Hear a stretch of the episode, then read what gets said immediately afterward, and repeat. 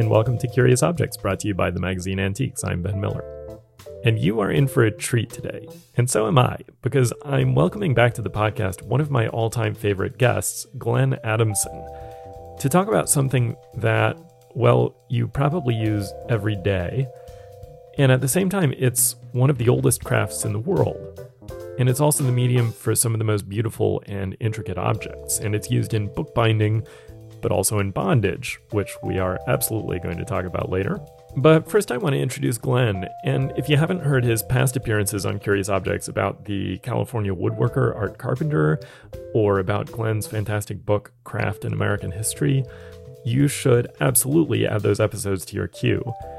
Uh, but Glenn Adamson is a curator and historian and writer whose resume is frankly too long for us to get into here. But vis a vis today's conversation, he's the editor of a new journal called Material Intelligence. It's a quarterly online magazine about materials and crafts and how they interact with culture and society and history. So, right up my alley.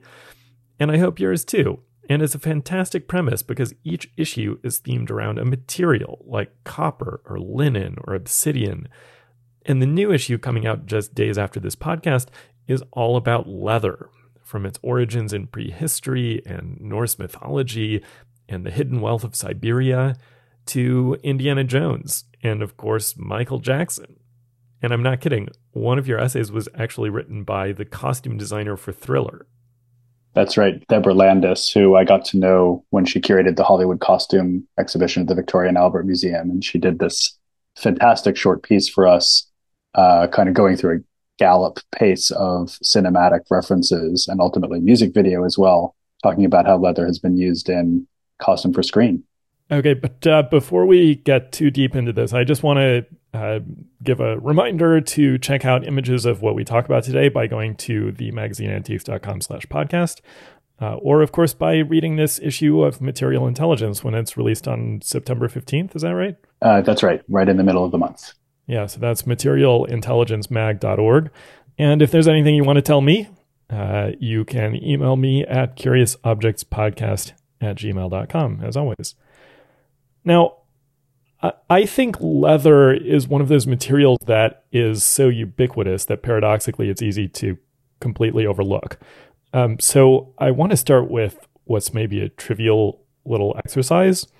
Um, can we just list what you actually make out of leather? So you know, for me, off the bat, it's it's you know shoes and belts and jackets and a lot of apparel. I guess. Um, help me out here, Glenn. That's right. So a, a lot of people will immediate associate, immediately associate it with what's on our bodies. Um, and of course, that is very important, but it has many, many other applications, of course, as well. One that springs to mind for me that you might not think of initially is the belts, not that go around your waist, but that were used in machines for um, a greater part of the Industrial Revolution. So, right mm-hmm. from the late 18th century into the 19th. And the sourcing for those belts has a lot to do, for example, with the destruction of the buffalo herds that used to roam across the plains. Uh, that was one reason that they were slaughtered in such great numbers. And if you didn't have that animal resource, you wouldn't have had the Industrial Revolution. So it's a great example of the way that uh, when you start looking into materials, the story that you think you know, story of steam and steel, turns out to be a story about hides and blood. Hmm. Wow. Yeah, and well, and of course, I mentioned uh, bookbinding. There's also you know, shagreen, a material that we think of in association with a lot of 18th, 19th century decorative arts. Um, you know, in boxes and caddies and uh, their their weapons and armor, um, whips. Uh, but now we're getting back into bondage. Um, so it's but it's um it's an incredibly versatile and uh, as I said ubiquitous material. But I wonder if for you there's a single iconic or paradigmatic leather object. Mm. Well, before I answer that question, maybe I should just say I'm glad you mentioned shagreen because it points to the flexibility of leather, uh, not just as a material, but also as a piece of terminology. Because basically, what we mean by leather is tanned skins, but shagreen is a ray skin or a shark skin uh, rather than, let's say, a cow skin or a sheep skin, which is something we might be more useful uh, mm. or they're more used to.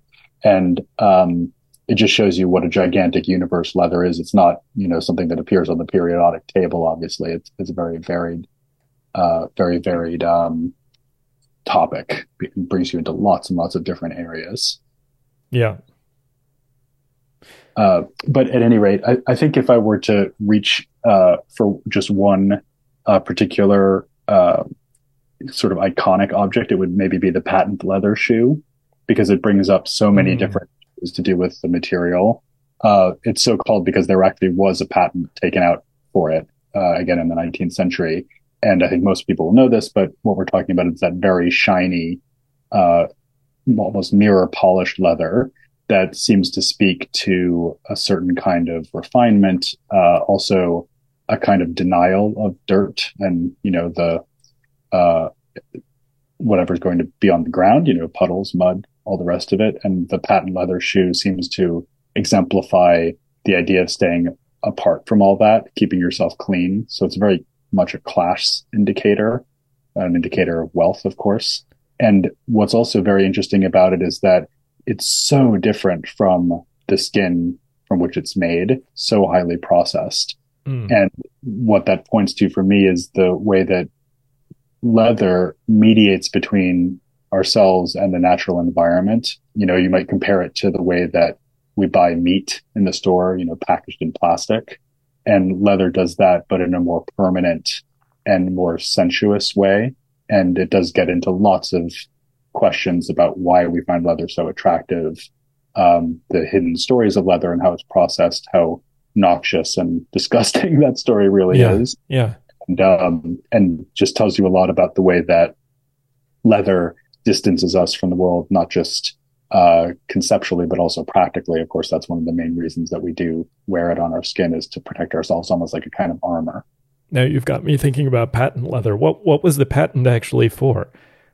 The patent was for the process of transmuting the leather into that black, shiny uh, material. So it's a combination of um, linseed oil and other materials that would have been rubbed into the leather um, to make it um, reflective to give it that kind of uncanny surface. Um, curiously enough, it also is a key um, material for the jazz age and for early black and white films. And so there's also a very interesting story to tell about the relationship between patent leather and let's say chrome or glass, other materials that are highly reflective and were powerful when you put them on black and white film. Hmm. Okay, so I think it's clear enough by now that leather is everywhere. Um, what makes it worth thinking about. Why did you want to do an issue of material intelligence all about it? Yeah, well, let me back up for just a second and say that the journal itself, which comes out, as you said, four times a year, um, and looks at one material each time, has been a, an incredible experience for us to edit because it really brings you into these different deep stories about whole universes that congregate around specific materials. And so you know, oak brings you to the forest, but also to whiskey making, uh, boat building. Obsidian brings you to the knowledge of early Americans, um, you know, who occupied the American continent centuries ago, um, and used obsidian as their tool stone, although it's technically not a stone. It's of course a volcanic glass. Uh, leather is interesting for us because it was the first material we took up that is of animal origin rather than mineral or vegetal origin or indeed synthetic, as we have done one issue on nylon, which was our first synthetic material. So what's interesting to me about leather, and I think what will interest a lot of our listeners too, is the ethical considerations that swirl around it. So it's not inert. You know, the origin of it is in a living, breathing, feeling animal that must be slaughtered, perhaps for other reasons, you know, for meat or for other resourcing purposes. But that skin has been on another being. And then when we place it on our own, we're, as I said earlier, creating some kind of implicit relationship that's not entirely acknowledged. So it's highly, highly charged. And that tends to inform a lot of the narratives that are laid over it, whether those are sexual in nature. You've mentioned bondage a couple of times. That's maybe a good way to approach that topic. But also when we think about the charisma of a film star like Harrison Ford or, you know, Michael Jackson in Thriller, there's clearly a lot of energy going on that has to do with the origins of the leather in the skin of an animal. Yeah. Well, so speaking of origins, I I want us to sort of start at the beginning. Um, how how old is leather? Well, leather would be one of the most uh, ancient of all uh, materials, uh, and like most materials, the origin of its um, craftsmanship, its workmanship, is lost to us. Uh, you know, it's obviously biodegradable. So, unlike ceramic, which is uh, so amazing in providing information to us, um, because it's uh, it it doesn't decay in the ground. Surely, leather objects were made for many many centuries before um, before we have access to information about them. But there are prehistoric examples of leather shoes, particularly, which are made of a fairly tough um, tan hide uh, that come down to us from all different parts of the world. And uh, even before there are uh, shoes, you would have uh, carrying containers, you know, thongs, you might call them. So straps and um, uh, linear leather elements, which of course would also be used in many parts of the world today. So it's an amazing story of uh, transhistorical continuity, again, like so many other material stories. So the oldest exam- surviving examples of leather uh, are shoes. Uh, you think because shoes were made to be tough, not necessarily because those are the first objects made in leather. Well, I think that, and also the burial context that you would have, so people would have been buried in them, and so you would have a slightly more, uh, slightly higher chance of having them preserved than, let's say, in a, a trash heap. Right. So what what is it that makes leather so good for making shoes? Well, it is its toughness. So the tanning process, and I'm not really enough of a chemist to give you a great breakdown of, of how this op- how this works, but essentially the tanning process uh, involves subjecting the hide to various chemicals, uh, which reorganize the proteins in the leather and thereby seal the uh, surface of the hide. Um, and what that means is that it's water water um, impermeable, which in turn means that it won't decay nearly as rapidly, and also is very tough in use. So whether it is on your shoes or whether it's you know used on um, the on the on the deck of a boat for various um, purposes, you know, for preserving food, um, what have you, it has a kind of, uh, as I said earlier, it serves as a kind of armor for what's ever inside it, whether that's a human body or whether it's uh, something else that you're storing. Does it have other properties that are useful for uh, as a craft material in other contexts? Yes, it does. Uh, if you think about leather upholstery, for example, uh, leather stretches, uh, much like some, um, much like some textiles do. And of course, this is also important for shoemakers. So there's a certain kind of um, tension and uh, flexibility and combination that you get with leather that again is very unusual. Um, and to have that in combination with a very tough uh, material that also can be made in many different uh, ways. In, in, other words, different thicknesses, different t- types of finish uh, for ornamental purposes. It just gives you a huge range of options um, as a craftsperson, almost no matter what application you're thinking about. Okay, so I mentioned Norse mythology at the top, um, and I wonder if you could tell us how leather comes up uh, in that realm. Yeah, this was one of the things that I most enjoyed when I was doing research for the um, for the issue. So it turns out that um, the son of Thor um, was uh, supposedly a shoemaker, and at the end of the world, Ragnarok, this figure who is called Vidar the Silent steps on the jaw of Fenrir, the great wolf, and rips the beast in two. And the, the quotation from the Prose Edda, which is a 13th century Icelandic Norse um, myth uh, compilation, essentially, about the story says, quote, he wears on that foot the shoe that has been assembled through the ages by collecting the extra pieces that people cut away from the toes and heels when fashioning their shoes. So in other words, he's somehow able to reach across time and space and gather together all those offcuts from all the different leather workers and cobblers mm. um, live through time and put them into one shoe. And that's what he uses to step on the jaw of the great wolf and tear it asunder. So I thought that was an amazing story. Wow. It's sort you of know. like the, the leather version of the tooth fairy.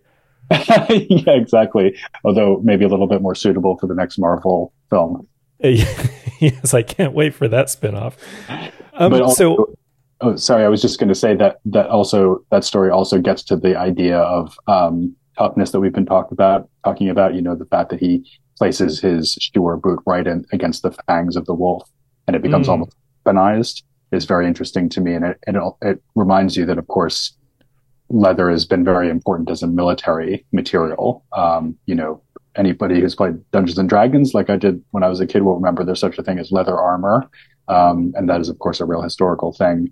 Uh, leather scabbards, um, and it's a key material for, um, of course, horse uh, horsemanship, saddles, and mm-hmm. bridles, mm-hmm. and so on. Mm-hmm. So leather is also, um, although you wouldn't necessarily think of it in the same way that you would with steel, leather has also been one of the most important wartime materials throughout history. So I want to stick around in the north for a little while and and talk about Russia uh, and the colonization of Siberia, um, it, because this is the subject of of one of the essays in this issue. That there's an indigenous population uh, in Siberia that I think it's often overlooked amongst dialogue about uh, Native Americans and Aboriginal Australians and Inuits and and so on. Um, what what story does leather tell us uh, about the history of Native Siberians? Yes, this I thought was absolutely fascinating. It's a contribution from Rose Kamara, who's actually at the Chipstone Foundation, which publishes material intelligence. Um, and so she tells the story of the Russian conquest of Siberia, probably not a story of imperialism that most American readers are aware of, but one of the main economic tools that they used in that violent um, that violent intercession into indigenous land was called the yasak, which is a fur tax or skin tax. And this was collected forcibly from indigenous peoples um, in the uh, in the Siberian regions, such as the Chukchi and the Vengchi, Khanty, uh, and the um, the the money was, of course, important. Uh, you know, when they went on to sell those furs and skins, but it was also a means of purposefully disrupting the itinerant lifestyle of these peoples uh, who were very dependent on the reindeer herds for their own livelihood. Um, and what's fascinating is that Rose then connects this story to a famous uh, discovery of a shipwreck that was filled with these uh, hides, these Russia leather hides that were um, tanned um, in Russia and then uh, exported. In this case, the ship was on on its way from St. Petersburg to Geno- Genoa and sank in 1786. Those were discovered uh, and uh, excavated from Plymouth Sound. Um, and then the leather was taken from the hold from the bottom of the ocean and actually used to reupholster a lot of 18th century chairs and other furniture. I first encountered a, a, one of these historic Russia leather hides at the Yale University Art Gallery. This was years ago, I, but I still remember to this day the intense smell of this uh, mm. material, which had been under the water in its sealed pouch for 200 years and still had this kind of peppery smell from the tanning solutions that were wow. used on it um, at the end of the 18th century. So this is a kind of famous story in decorative art cir- circles, but until Rose um, came along to do this research, nobody had ever connected it to the um, oppression of this indigenous population, which is very parallel, of course, to what's happening in America at the same time. Oh, thank God for shipwrecks, right? Such a cr- crucial tool for archaeology. Yeah, not so good for the original people involved, but for those of us who are historians and archaeologists, we can only be grateful whenever one of those ships went down. So we've talked about how ancient uh, tanning and, and leatherworking is, but um, can you tell me how leatherworkers today might do things differently from, I don't know, say the Vikings? Well, sure. Uh, uh, and maybe the most important thing there is the introduction of synthetic leather, of course. Uh, so that's not a possibility. It would have existed before the middle of the 20th century. And now you have the choice. Are you going to actually work with uh, leather skin? Are you going to work with an approximation of it? And those leather skins are getting more and more convincing all the time, of course. Um, there's a lot of debates about the ecological impact of using what is essentially plastic as opposed to hide. You know, some would say, some non-vegans, I guess, would say that uh, despite the uh, the suffering of the animal involved, um, it's actually more ecologically sustainable to use animal skins than it is to use plastic simulations. But there's also, of course, just the whole um, question of branding and style that um, has uh, come up for leather designers, shoemakers. Um, that's completely different from anything that would have existed before the 20th century. We have a wonderful contribution to the journal by Johannes Lacour, uh, who is a Chicago-based uh, shoemaker, and he grew up, you know, with Air Jordans and you know leather jackets, um, very much part of the hip hop community in Chicago. Uh, actually learned his trade while imprisoned, um, and then has made a great career of being a shoe designer and, and shoemaker um, since his release. And he wrote this just beautiful um, piece for us about the experiences he's had both as a consumer of leather and also a maker of leather. And what you really get from that text, I think, is a, a sense of the um, tremendous investment of imagination and kind of stylistic identity that can reside in these objects. Mm. Well, and that's so. I I want to talk about the intersection of leatherworking with other crafts because it's so often used in in conjunction uh, with other materials. Um, and I mentioned uh, at the top of the show, uh, excuse me. I mentioned at the top of the show, uh, shagreen, which um, you know I'm familiar with uh, finding in uh, in conjunction with silver, often in uh, boxes or mounts, um, where it helps to uh, potentially protect an object, but certainly to accentuate it in uh, different aesthetic ways. Um, what other what other kinds of intersection are there with um, other areas of craft? Well, sure. Shagreen, again, a great example. You think might think about it in the context of a sword hilt, for example. I mean, uh, people, if they had run into it outside the context of French Art Deco furniture, where it does appear quite frequently, or you know, boxes and um, mirrors, jewelry containers. Um, you might have seen it on the hilt of a katana, Japanese katana, uh, where arguably it looks particularly chic. Um, but yeah. I, I, guess another uh, context that I immediately think of would be again in, in the um, ornamental trades, where you're looking at the decoration of the whole room in leather. And again, we have a, a really interesting um, text in the issue by Ulinka Rublack, who's a British based historian of early modern material culture.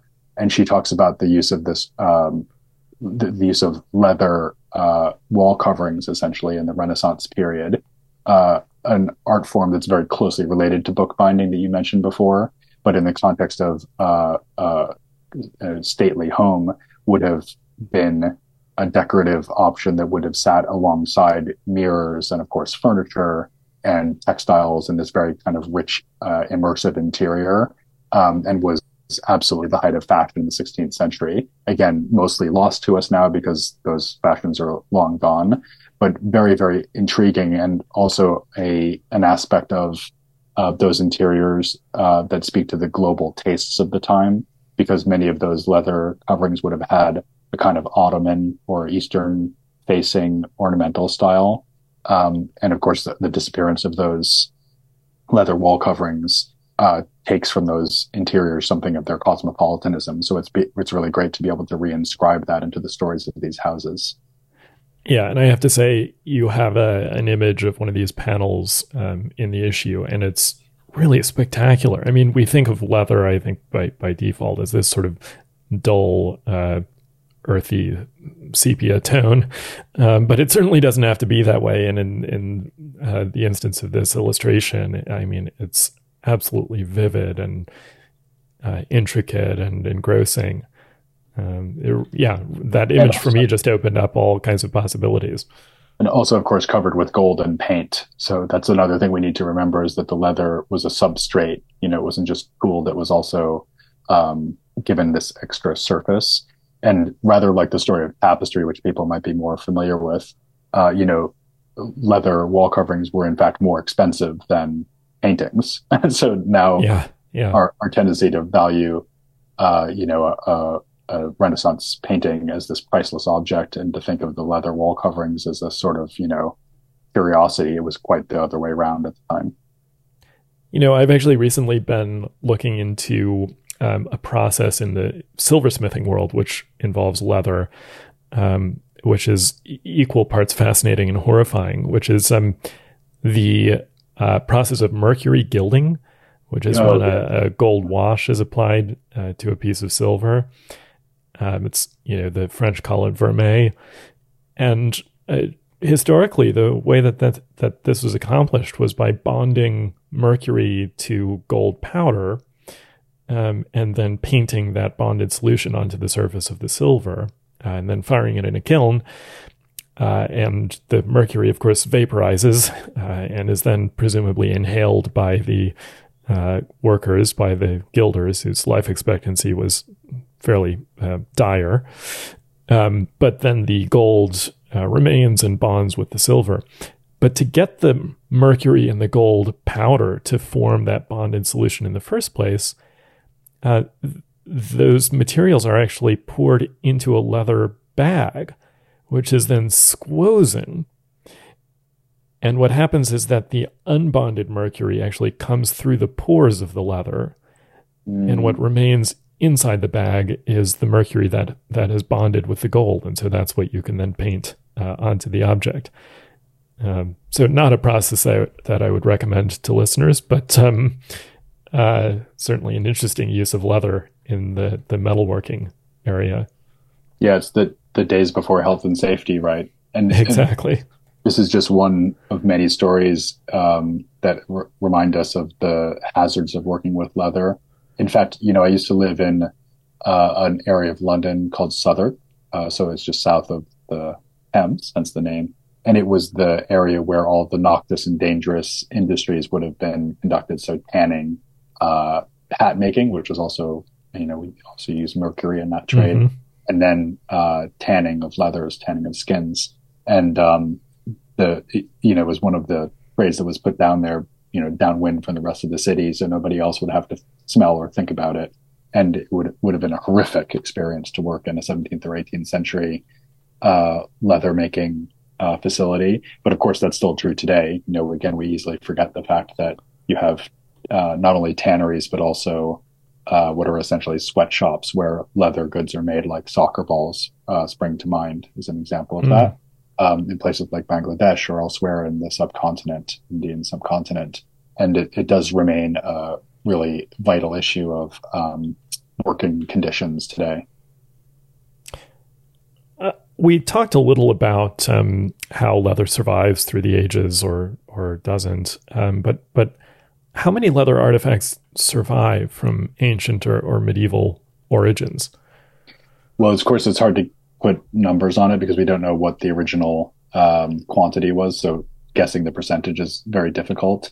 But I'm going to say that it's uh, one of the areas of material culture where we're unusually impoverished in terms of our information. So we do have archaeological remains, um, as I said, and people will be familiar not only with Viking uh, leather remains, but also perhaps Anglo-Saxon, other English or early English uh, remains. Um, and you know, there's that that thing whenever you go to a historical society in Europe, you always see a a shoe that's kind of squished flat into a pancake. Mm-hmm.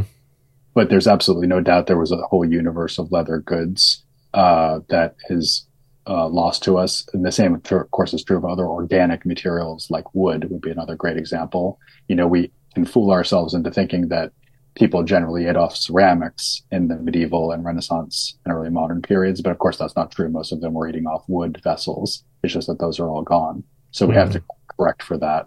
Um, and then even when it comes to the 18th and 19th century, you know, a lot of that leather, uh, will be, uh, gone in the way that architecture or, um, you know things made of more durable materials are not. So it, it is ephemeral, um, and it's given that it's you know as I originally said a living substance. Um, the fact that it doesn't hang around that long seems perhaps symbolically poignant.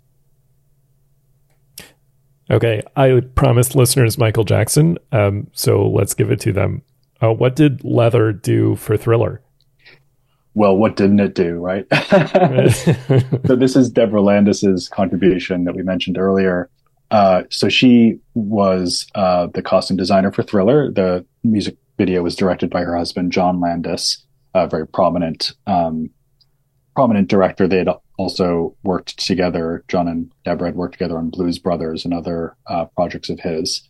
And so when it came time to design the costumes for Thriller, Deborah thought, well, here's this guy that I need to make into the most dynamic um, presence on screen as I possibly can. Uh, but he, you know, literally had the body of a teenager. You know, so slight, so small, um, and yet the theme of the uh, the theme of the song really demanded something incredibly dramatic. So she basically designed him a superhero costume. And so if if you think of that jacket, or if you can't picture it in your mind, just Google it or go to our pages and you'll see the picture of it. You'll see it has this kind of V shape with these super high shoulders. Obviously, it was the 1980s, so that was the look and this wonderful, uh, vivid red and black color scheme, you know, constructivist colors, you know, graphic design 101, red and black, the most high impact possible. Um, and it became, of course, immediately iconic in combination with the, you know, the white socks and the loafers and the, the glove on one hand is probably one, one of the three things that people will first think of when they think of Michael Jackson's image. And that, um, all came from her long experience not just as, as a um, making clothes, but also understanding how clothes would read on screen um, and sort of support the character arc that was being told in the story. And um, that you know was was a huge, huge success. And of course, she also is the woman that designed the costume for Indiana Jones, who's also very leather intensive. Yeah. So, what is it that makes leather so sexy? Or, I mean, why is it associated with sexual kink? Why is it just plain cool? Yeah, I, that's the kind of key question, right? And of course, it's not just those uh, references. Is also if you look back further in time, you think about Marlon Brando on the motorcycle and the bomber jackets of a, a generation before that. Um, you know, I think it's it's probably to do with the fact that it is a human um, wearing an animal, so it's a skin on skin. So there's a kind of analogy there to something primordial or or uh, you know fundamental might be a good word. You know, body on yeah, body. That's so, true, and and wearing fur, I suppose, carries some of the same connotations, or at least it can. Exactly, and there, there's of course uh, a certain degree of fetishism built around that material as well. But I think I wouldn't know about that. but on an even deeper level, um, yeah, you just have to listen to Velvet Underground a little bit more, Ben. But um, the on a deeper level, the uh, relationship, as I said right at the beginning, between life and death seems to be um, at stake there. So here I'm get, getting a little more speculative than we usually do with material intelligence. Uh, but I do wonder whether there's something about the um, preservation of a once living skin that gives us some sense of control or a kind of fantasy of immortality even or youth um, that might inform our subconscious psychological response to leather. It's certainly a possibility. Well, thanks so much, Glenn. Um, I'm always delighted to have an excuse to, to bring you on the show. Uh, can you give us a hint about the materials you're going to have in upcoming issues? Yeah, definitely. So uh, this December, we're going to be releasing our issue on terracotta. That will be our first ceramic uh, mm. related issue. Uh, fascinating look at the global uh, phenomenon of, um, uh, you know, basically uh, simple earthenware and what it's used for, from architecture to uh tabletops. And then we're going to be looking at paper. and then also next year, we're looking at um, sand, at steel, and at feathers, and that takes us through the end of 2024. And after that, we'll we'll have to let you know. Again, the website is materialintelligencemag.org. Uh, the leather issue comes out on September 15th. Um, and by the way, the the design and illustration for these issues is really beautiful. So do go check that out. Yeah, thanks for mentioning that. That's our our uh, in-house artist, Gwen Patterson, who does all the design and all the illustrations uh, by hand, and it really is a beautiful thing that she's made. We are looking into getting it printed up, by the way. Um, you know, that's something we've always wanted to do, given it's called. Oh, material. that's exciting. Yeah, so that's another thing people can look out for. But for now, it's available all online for free. Fantastic. Well, thank you, Glenn. We'll have to uh, get you back around here sometime soon. Yeah, it'd be my pleasure. Thanks, Ben. Today's episode was edited and produced by Sammy Delati with social media and web support from Sarah Bellata. Our digital media and editorial associate is Sierra Holt. Our music is by Trap Rabbit, and I'm Ben Miller.